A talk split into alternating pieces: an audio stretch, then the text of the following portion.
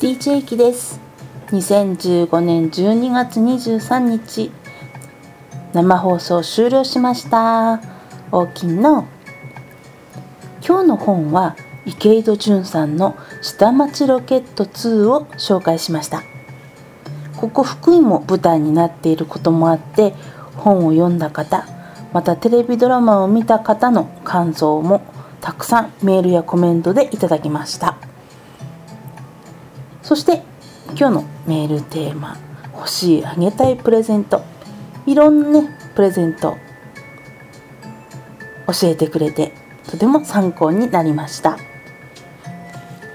細は番組ブログにて、丹南 エフエム ホームページの番組一覧からぼちぼちいこっさ探しての、来週の予告も載ってるよ。